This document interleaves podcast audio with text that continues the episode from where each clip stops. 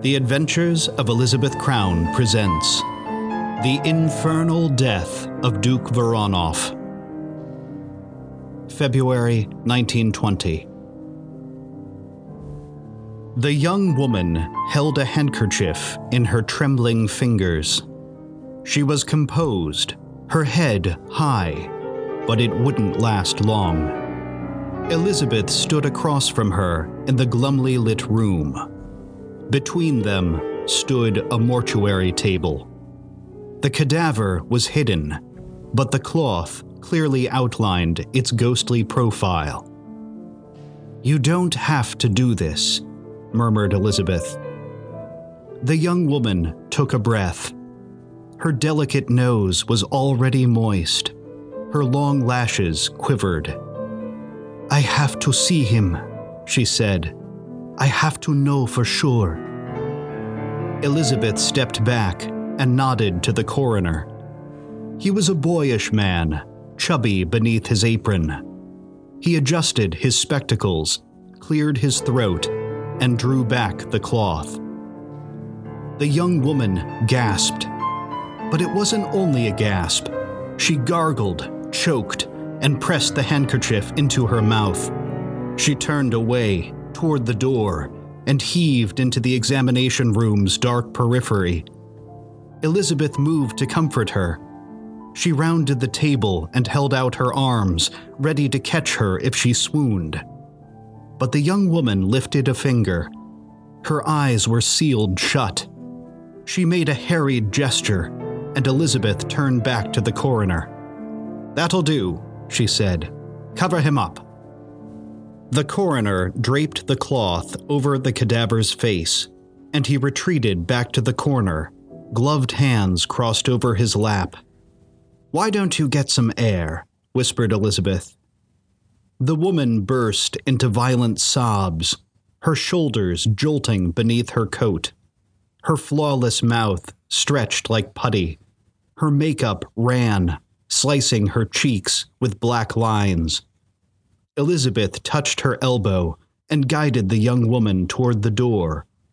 There, a policeman emerged. He put his arm around the young woman's waist and led her down the long corridor. A match flared. The coroner raised the flame to his cigarette and inhaled, puffing smoke into the dank chamber. Well, he said, at least he's been identified. I mean, by someone other than you. Elizabeth frowned. I would have done anything not to put her through that. The coroner nodded contemplatively. May I ask an impertinent question? Elizabeth shrugged. Try me. How bright is she, the girl? Elizabeth ran her tongue along her teeth. Not very. So she'll buy it? The, uh, what did we call it? Bear attack? I think so. Even though, said the coroner, in western Pennsylvania, you'd sooner see a Bengal tiger than a wild bear. Elizabeth hid her annoyance as she rummaged through her bag. A business envelope emerged, its surface creased and dog eared. She won't know the difference, said Elizabeth. She handed the envelope to the coroner. He paused a moment, debating whether to break the seal, but he finally tore it open and glanced at the wad of cash within. Satisfied, he stuffed it into the pocket of his apron and blew another jet of smoke. Elizabeth adjusted the strap of her bag and turned toward the door. Pleasure doing business with you, Mr. Winch. Before you go, said the coroner, I am curious. Elizabeth glanced over her shoulder. What about? The man coughed into his wrist, then stepped toward the examination table. I don't know what you've heard about me. What would I have heard? The man smirked. Well, probably that I'm crooked, which is true when I'm asked to be. Most coroners are. You'll never know the real cause of death in this town. Elizabeth stuffed her hands into her coat pockets. So, what makes you different? I've studied medicine, for one. said Mr. Winch. Mostly correspondence courses. Nothing impressive. But most coroners can barely tie their own shoes. For another, his voice drifted. You actually want to know what happened, finished Elizabeth. You really are curious, aren't you? I suppose I am, yes. You're not the fuzz, are you? Mr. Winch chuckled. no, ma'am. I may be crooked, but I'm hardly corrupt enough to be a cop. I'm sorry to say, said Elizabeth, you wouldn't believe me, even if I did tell you. The man grinned. Beneath the overhanging lamp, his cherubic face was dense with shadows. Try me, he said. Elizabeth sighed. She felt clammy and lost. She could scarcely believe what had happened these past few days. How had she gotten here to the McConnell Street morgue? She could still hear the howls, the blood curdling screams, the old man begging for help. I just want to know, said the coroner, dropping his cigarette to the ground and crushing it underfoot. Call it morbid curiosity. Oh, I know what it is, said Elizabeth. Morbid curiosity is my lifeblood. I've seen a lot of strange things, Mr. Winch, but this one. I don't like this story one bit.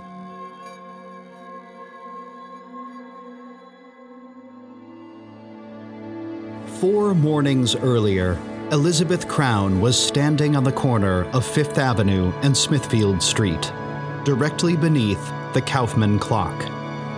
The ornate timepiece extended from Kaufmann's department store like a gold plated tentacle, hovering venerably above the throngs of shuffling pedestrians.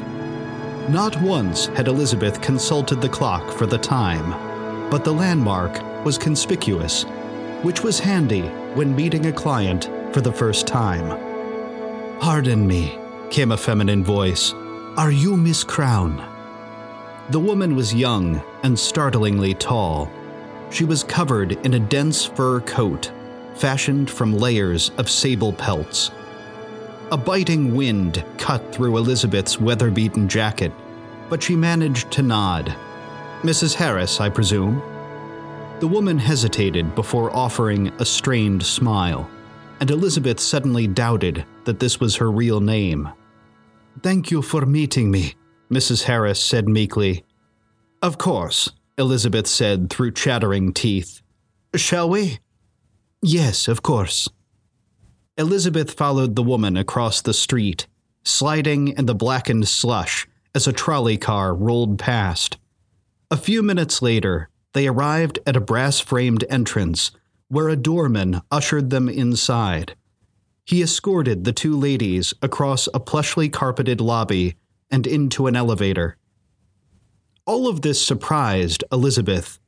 She was accustomed to conferring in restaurants and cafes, even the occasional pub or nightclub, but rarely in such a stately building. The doorman pressed a button and the elevator ascended its shaft. A bell rang with every new story until they reached the eighth floor.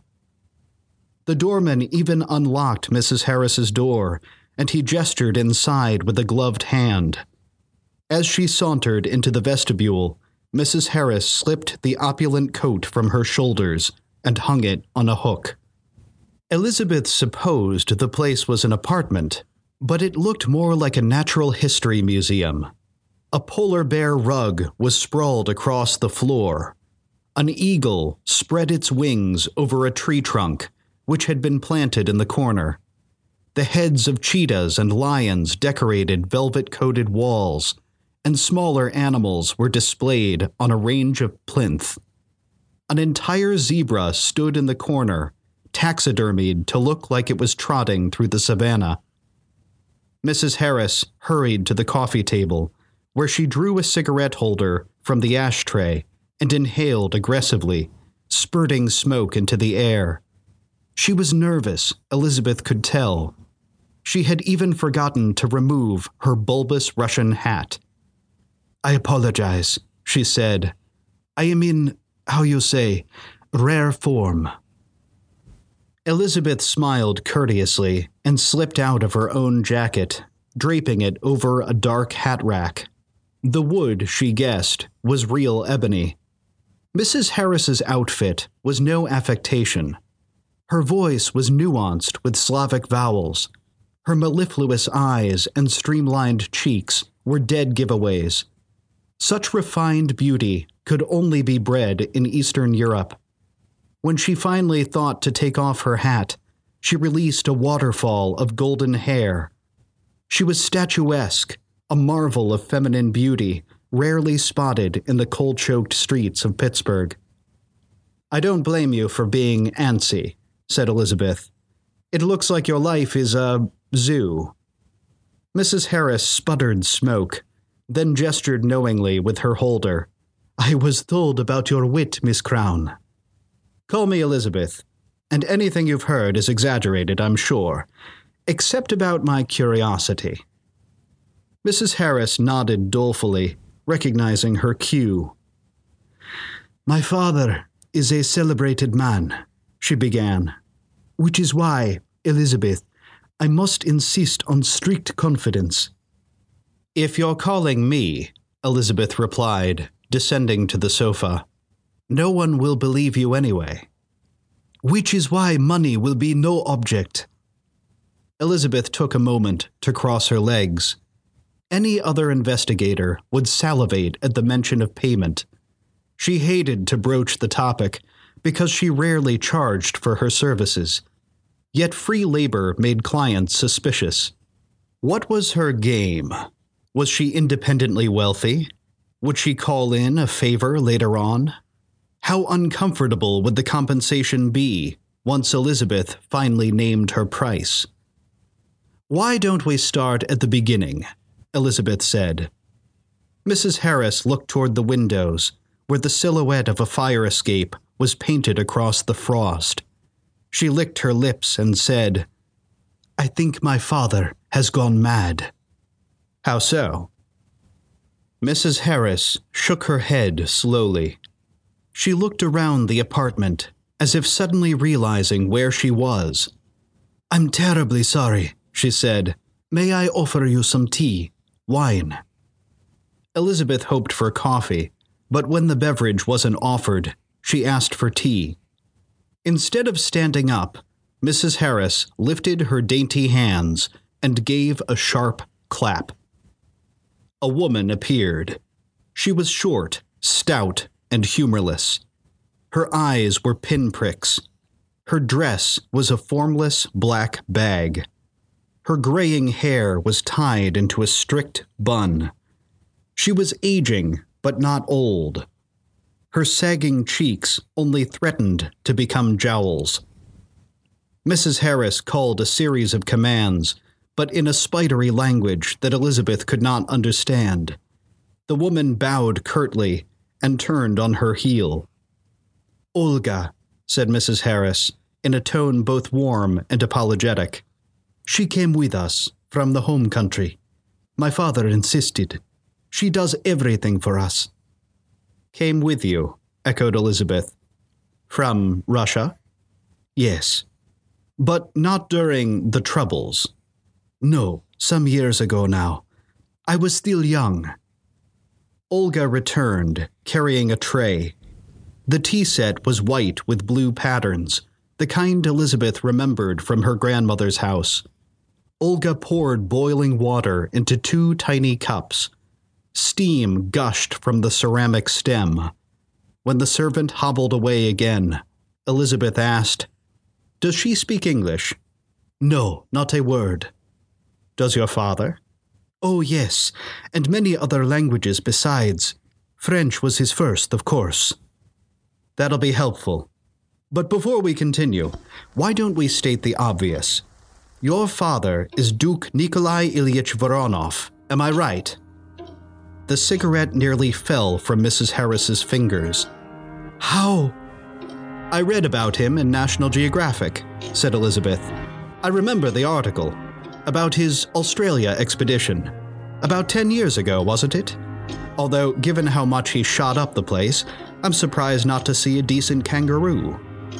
Oh, of course, Mrs. Harris reeled.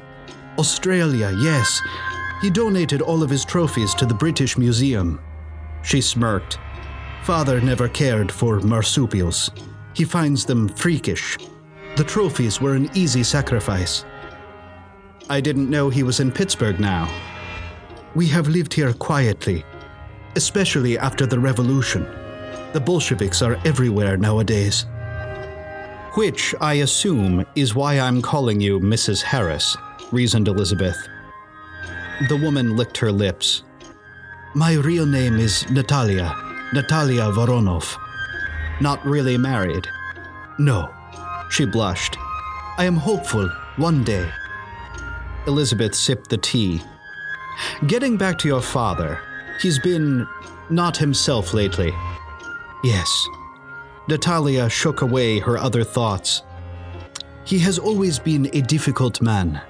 He is obsessive, stubborn.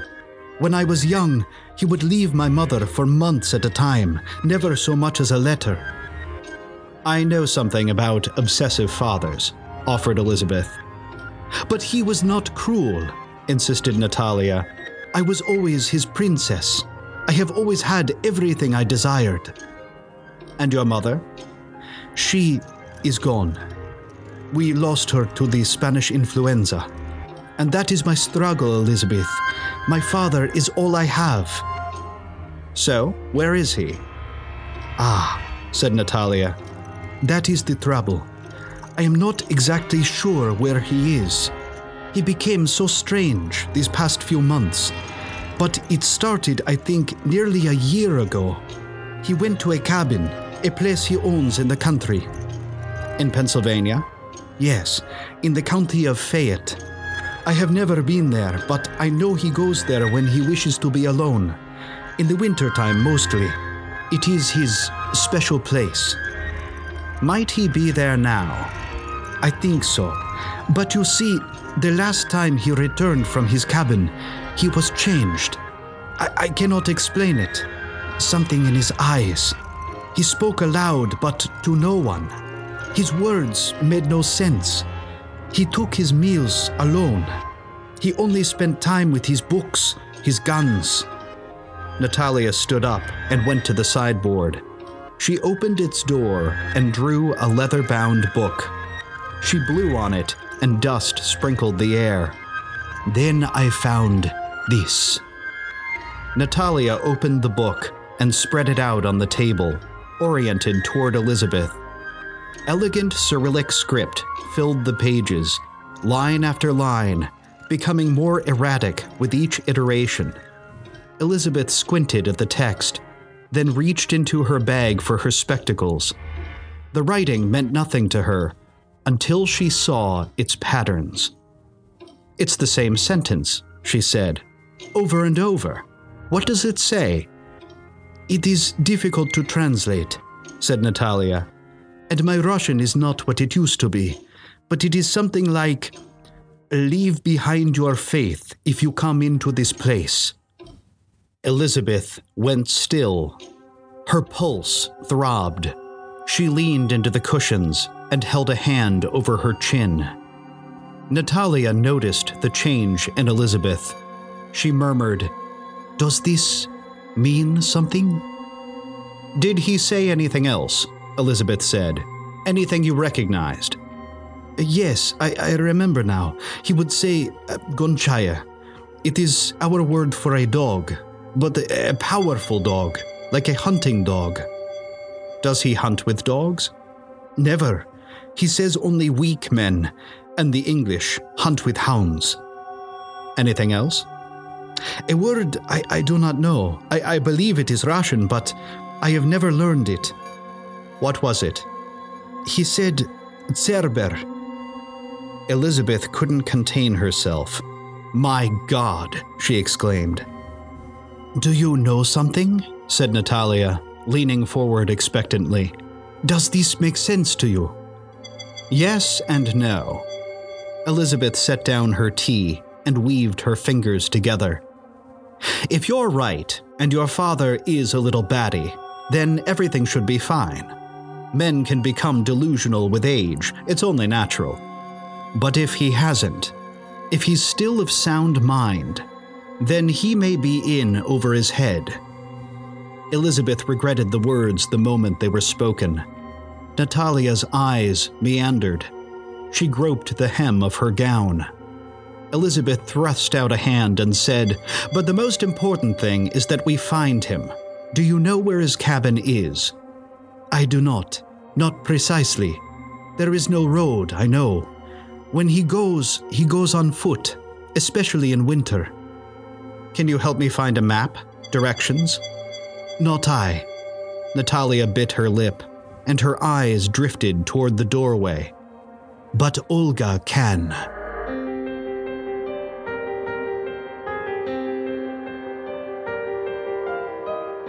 You've been listening to The Infernal Death of Duke Voronov. The Adventures of Elizabeth Crown are produced by Backpack Media, LLC, with music by Naoya Sakamata, Erik Satie, and Sixamatic.